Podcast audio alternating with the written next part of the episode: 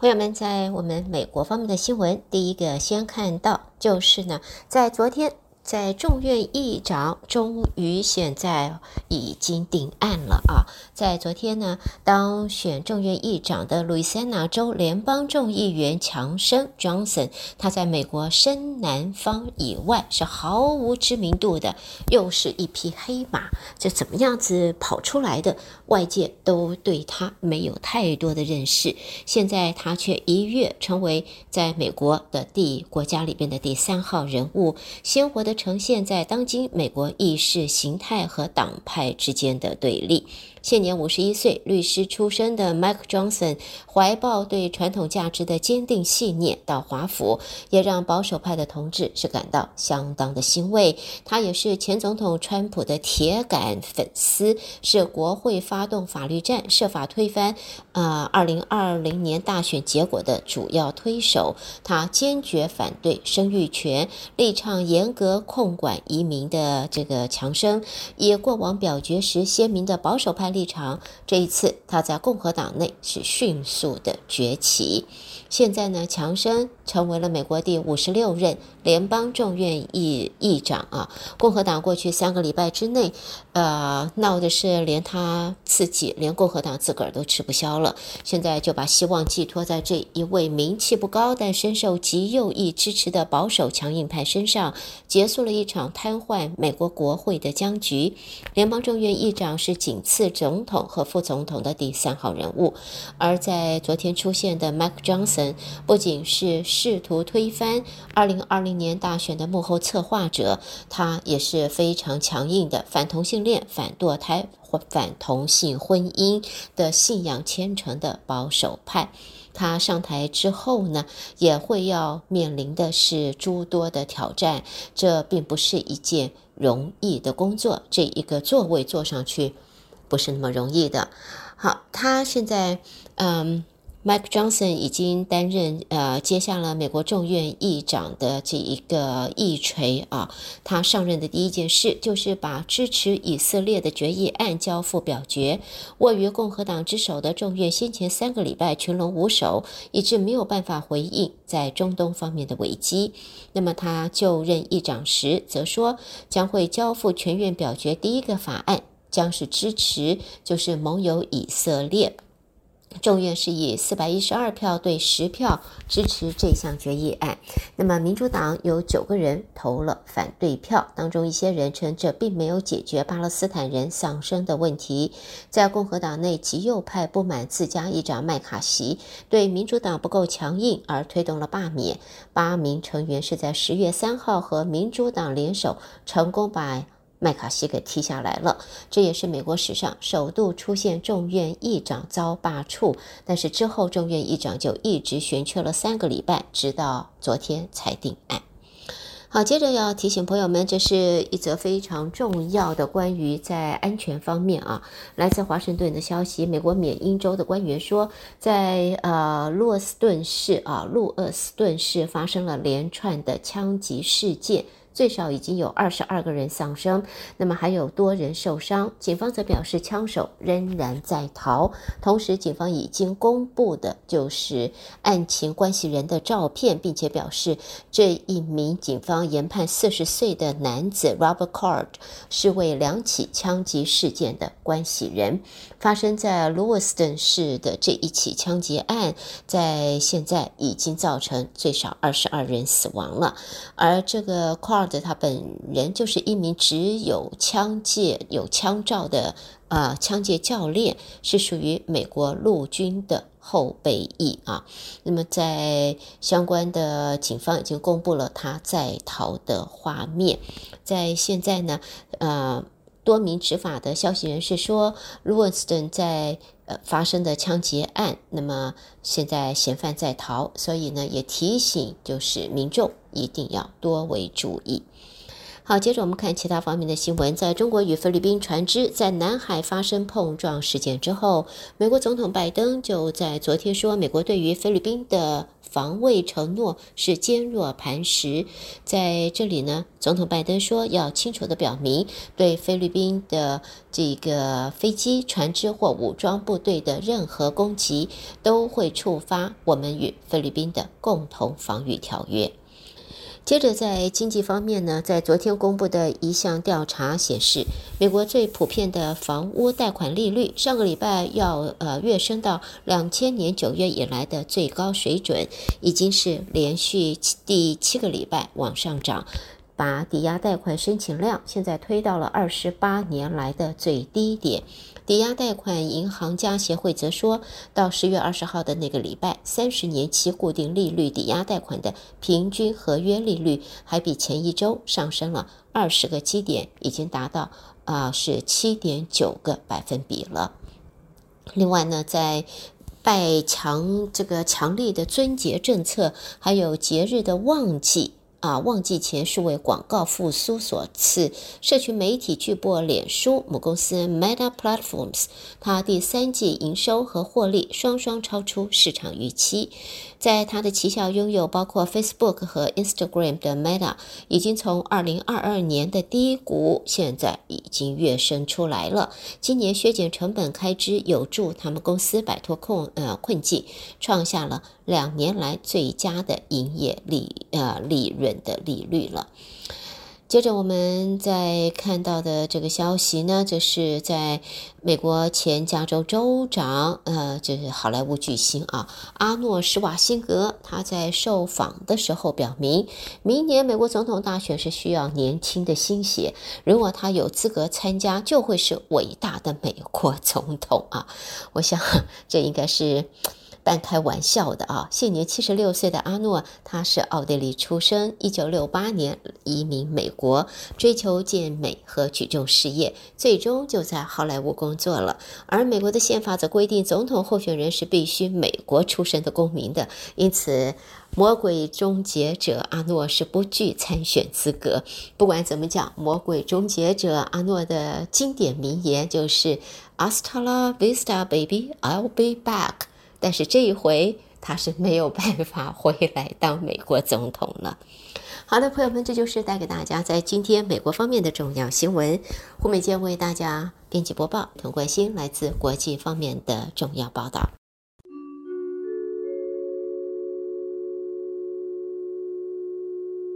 好的，朋友们，在我们国际方面的新闻，我们第一个呢来看到的，这是来自耶路撒冷的报道。以色列的国防军在26号在声明当中说，在昨天派出了步兵和战车，在加萨走廊北部地区发动了目标性的袭击。那么这场袭击似乎是自近期以巴冲突爆发以来，以色列国防军到目前为止对加萨最大规模的入侵行动。另外呢，联合国秘书长古特瑞斯在先前说，哈马斯攻击并不是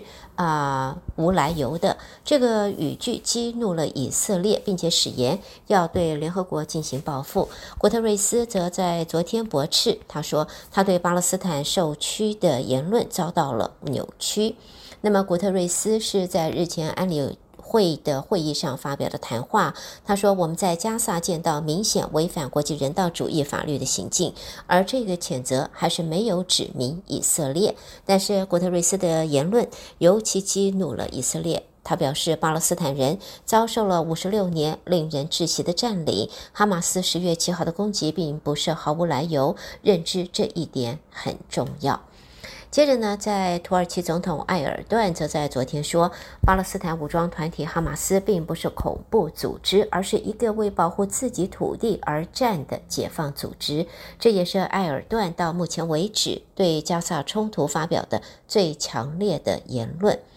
在身为北大西洋公约组织 NATO 成员国的土耳其也强烈地抨击以色列大规模轰炸加萨。土耳其和其他北约盟国的欧盟友邦都不同，他并不认为哈马斯是恐怖组织，不仅长期庇护这个组织的成员，而且支持以两国方案来解决长达数十年的以巴冲突。埃尔段抨击西方强权，力挺以色列轰炸加萨，他呼吁立即停火，让人道援助不受阻碍地进入加萨，并且敦促穆斯林国家共同努力来制止暴力。下边呢，我们看到这是在美国的媒体报道啊，这个引述美国和以色列官员的话说，以色列已经同意美国的要求，将会暂缓进军加萨走廊，以便美国能够在这个地区紧急部署飞弹防御系统，保护驻扎这个地区的美军。报道当中也说，以色列在考虑要向加萨走廊平民提供人道援助的计划，并且展开外交工作，救出被巴勒斯坦武装组织哈马斯所挟持的人质。美军受到的威胁是首要担忧，而美国军方和其他官员都相信，一旦以色列进军哈马斯统治的加萨，美军将会成为激进团体的目标。下边我们看到，这是在印度驻加拿大高级专员公署在昨天说，印度26号起即将恢复在加拿大的部分签证服务。这个举动有可能可以缓和加拿大和印度两国之间因为锡克教分离主义领袖贾尼尔遇害所导致的紧张情势。那么印度否认跟这一起就是贾尼尔在6月在郊区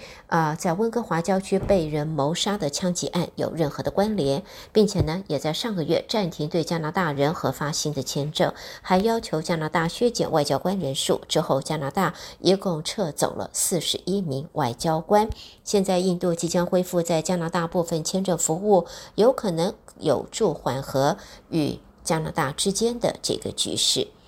另外，波罗的海的一条天然气管线在这个月稍早受到损害。根据了解，也相信呢，这是悬挂香港旗的货柜船，叫做 New Polar Bear 有关。中国外交部也在日前回应，只希望这个事实真相能够早日查明，而中国方面是愿意依据国际法提供必要的协助。在现在芬兰和爱沙尼亚之间的天然气管线波罗的海连接管这个月8号因为漏气而关闭，芬兰有关单位随后针对这一起由外部活动造成的损害进行了调查。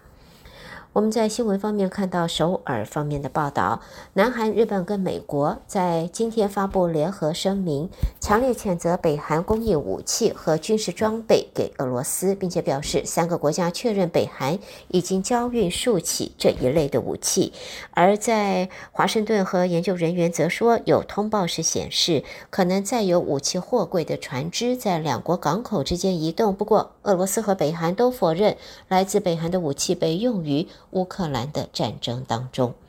好，最后我们看到的，这是国际能源总署表示，世界对石油、燃煤、天然气的需求会在2030年之前达到高峰，然后2030年底时化石燃料在世界能源占比会开始从常年大约 80% 往下降到 73%。国际能源总署声明中说呢，再生能源在全球的发电占比也会由今日大约 30% 往后会增加到接近 50%。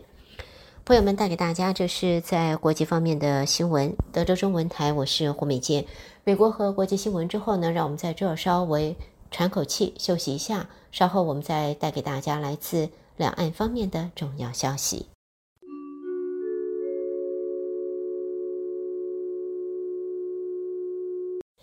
好的，朋友们，那么接下来我们就来关心来自中国方面的新闻。第一个呢，我们看到的是中国外交部长王毅在今天要访问美国。访问的前夕呢，中国国家主席习近平则向美中关系全国委员会年度宴会致辞，在致贺信当中说，中国愿本着相互尊重、和平共处、合作共赢的三个原则，与美国妥善管控分歧，合力因应全球性的挑战。在24号晚上，美中关系全国委员会举行年度颁奖晚宴，习近平和美国总统拜登都致上了贺信。同时，习近平也对7月间才在北京会面的前美国国务卿基辛格获奖表达了祝贺。那么，习近平说，中国愿本着相互尊重、和平共处、合作共赢3原则，与美国推进互利合作，妥善管控分歧，合力应对全球性挑战，相互成就，共同繁荣，造福两国，惠及世界。最近呢，美国最新的中国军力报告当中指，中国拥有超过500枚的核弹头。中国国防部则在25号说，这个报告罔顾事实，胡编乱造，已经向美国方面提出严正交涉。但是瑞典智库也指，中国正大规模的推进核武的扩张，使得它的核武嚇阻现代化。根据中国国防部的讯息，国防部发言人吴谦指，美国的这个报告罔顾事实，运用似是而非的话术，歪曲解读中国国防政策和军事战略，这渲染炒作并不存在的中国军事威胁。接着我们再来看到，美国和中国在近来互动是渐趋热络了，关系似乎有回暖的情形。但是中国学者还是多认为，拜登政府对中国的基本思路和态度并没有改变，而且明年会是美国总统的大选年，政治人物往往会透过攻击中国来截取他的政治资本，中国必须要做好心理和政策的准备。在中国的国际关系学者则表示，美国近来一方面从自身利益发出表示愿意沟通，加强某些领域和中国的合作，另一方面美国对中国战略竞争和打压压制的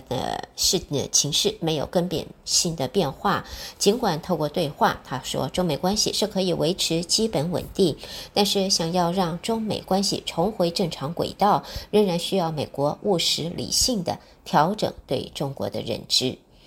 下面呢，我们来看的是中国的这个经济层面。中国在24号决定第4季要增发人民币1兆元国债的同日，中国国家发改委主任郑山杰也召开了地方经济形势座谈会，听取各地面临的困难。他说，要清醒看待经济困难的问题，并且要做到扩内需、强实体、防风险、保民生。郑山杰也表示，推动经济结构持续向优，成长动能持续增强，发展态势持续向好，高品质地完成全年经济社会发展各项目标任务。下面呢，我们再看到，在房地产方面，为了要刺激房市，中国到目前最少有10个城市推出了以旧换新购屋政策。购屋的民众交纳定金锁定新屋后，中介要在一定的期限出售旧屋，新屋才成交，或者购屋者透过补差价来购买新屋，由房企收购旧屋。部分城市还提供官方的补贴。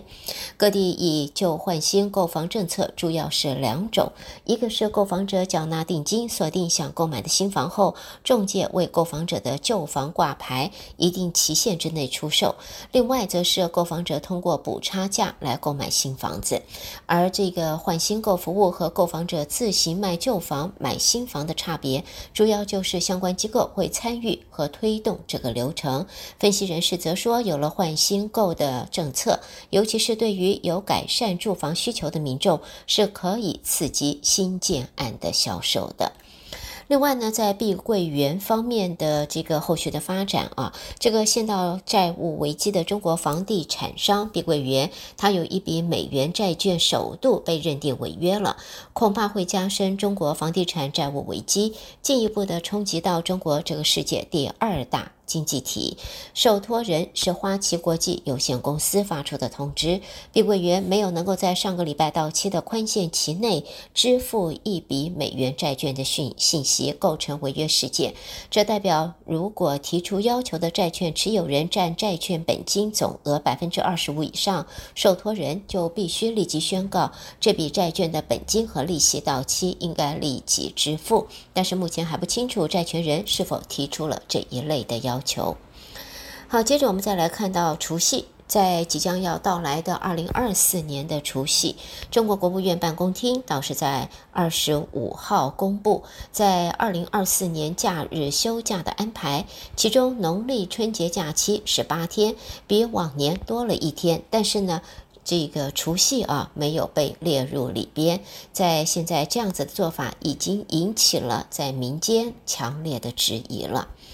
另外呢，在人事方面，中国国务委员陈怡琴在25号当选了新一届全国妇联主席。全国妇联在中国是属于群团组织，过去35年妇联主席都由女性的全国人大常委会的副委员长兼任，这一次的人事安排是打破了惯例了。好，下边看到来自北京的报道，北京长峰医院在今年4月发生了火警，官方也在昨天公布了调查的报告，这起重大火灾事故造成29人死亡，42人受伤，中共北京市委常委、副市长秦伟被问责，受到的是政务警告处分。而这次的大火也造成直接的经济损失达人民币 3831.82 万元。最后是来自香港的报道，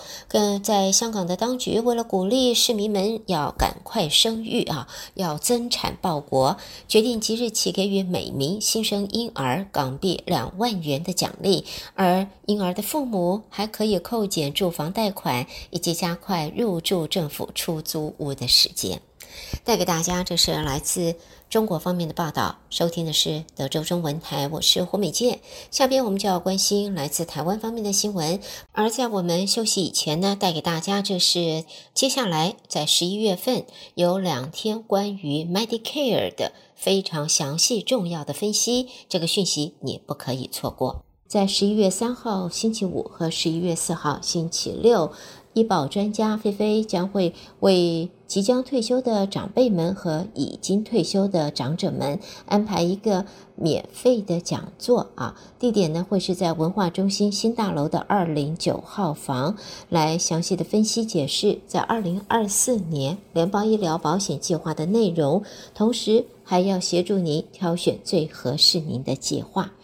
人人都需要健康，而长辈你更是如此，这个机会别错过，请直接先电话预约281-777-7738 281-777-7738。好，另外呢，对于在植牙方面的话，就是 New Smile 植牙中心的黄医师所带给大家免费的 CT Scan 的这一个优惠呢，到这个月底就要结束了，所以要提醒朋友们，在要做植牙的话，朋友们别忘了赶快和就是New Smile 植牙中心联系。现在就是来自哈佛大学的植牙专家黄医师，2处植牙中心中国城和 Galleria 同步推出完全免费的 X 光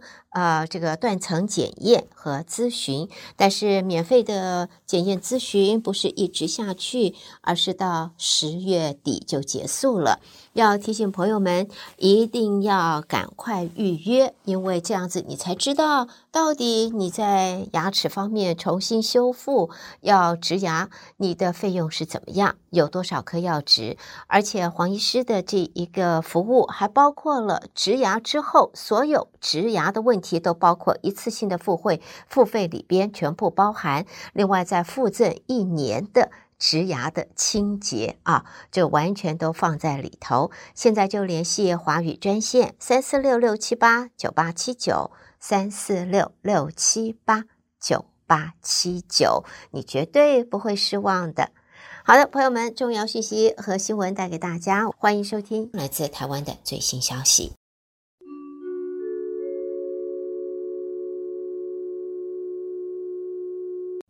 德州中文台的听众朋友们，大家早安，我是李自立。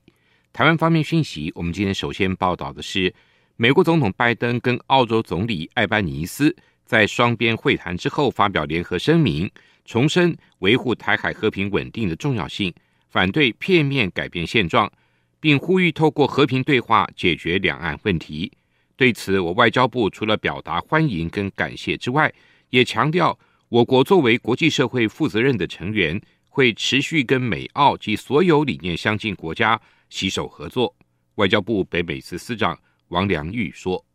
从今年以来呢，包括美日韩三方元首峰会、美澳部长级的咨商，以及七大工业国集团 G7 领袖，还有外长的这些高层的对话，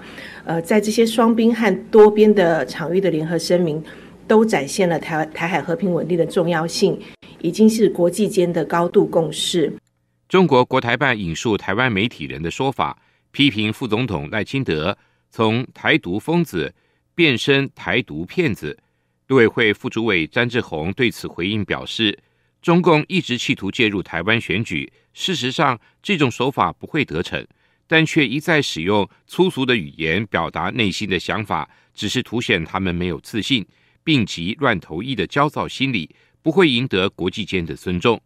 至于国台办指台湾问题不是国际问题的说法，陆委会强调，台海情势绝非所谓中国内政问题，而是国际社会共同关注的议题。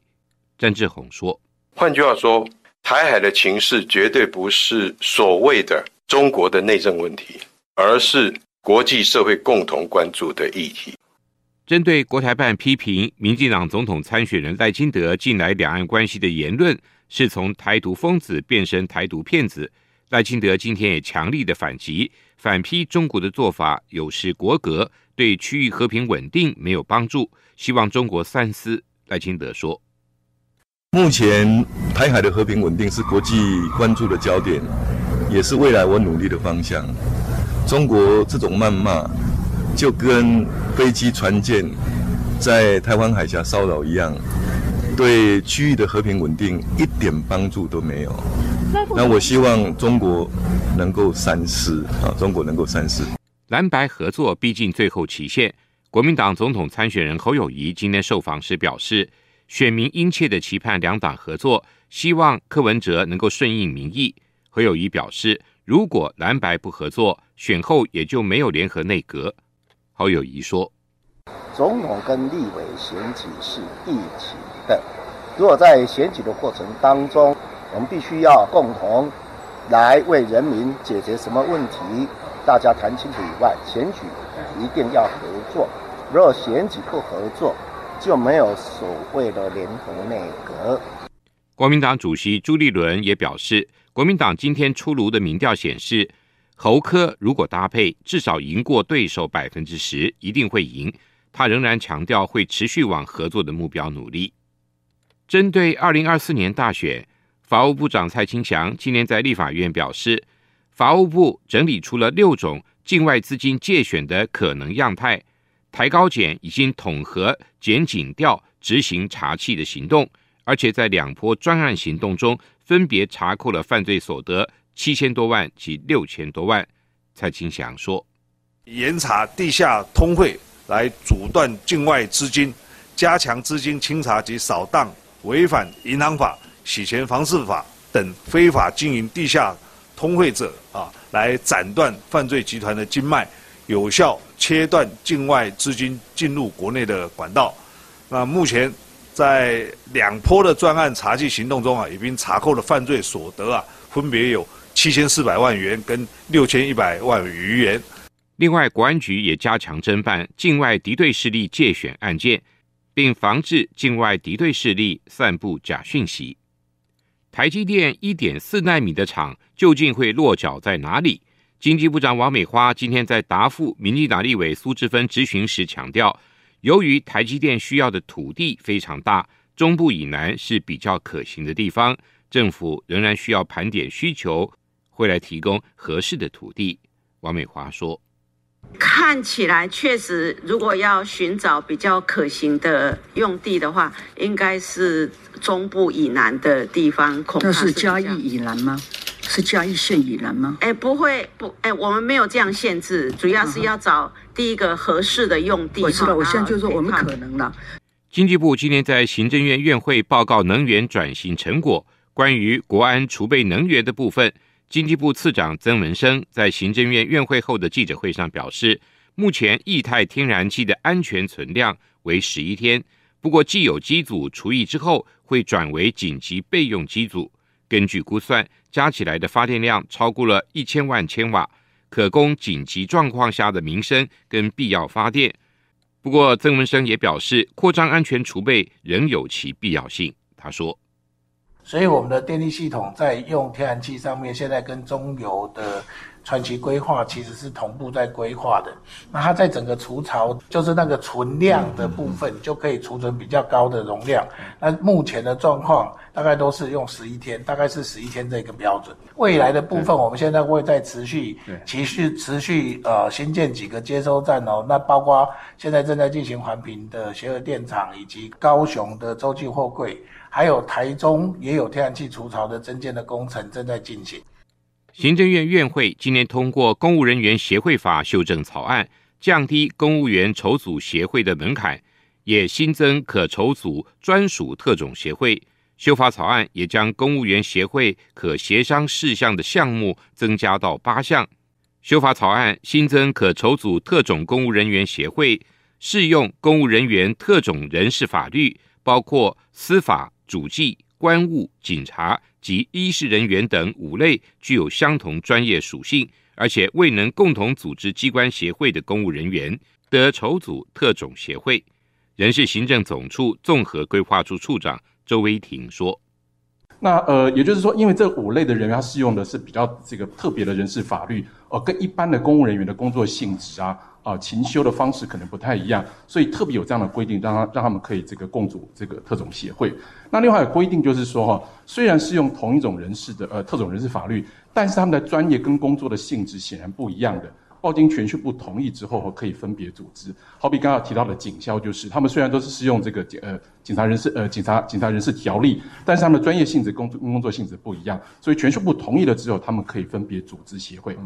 第21届台湾同志大游行将在本周6登场。台湾彩虹公民行动协会发言人戴佑勋今天表示，今年有多国在台办事处组团报名参与，国外企业、厂商报名也较往年踊跃，预估整体的参与人数会至少有15万人。戴佑勋说：“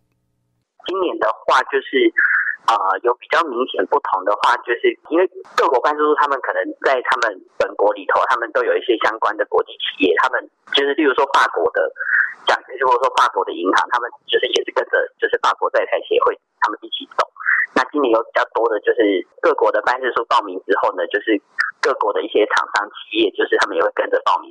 配合10月27号导演蔡明亮电影《日子》在院线上映，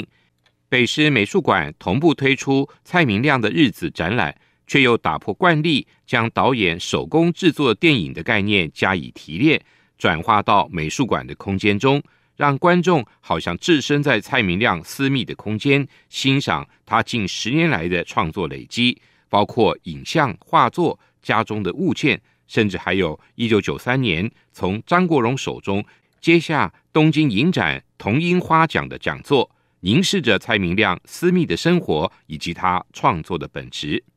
蔡明亮表示，走进这次展览就好像走进到他家，有点孤寂，有点恐怖，但是也很私密，充满爱。他说：“这个展览非常私密，有一种私密感。我把跟着我很多生活里面陪着我很多年的一些物件也带来了，而我因为思念产生的一些画作也呈现出来了，还有我这10年跨界到比如说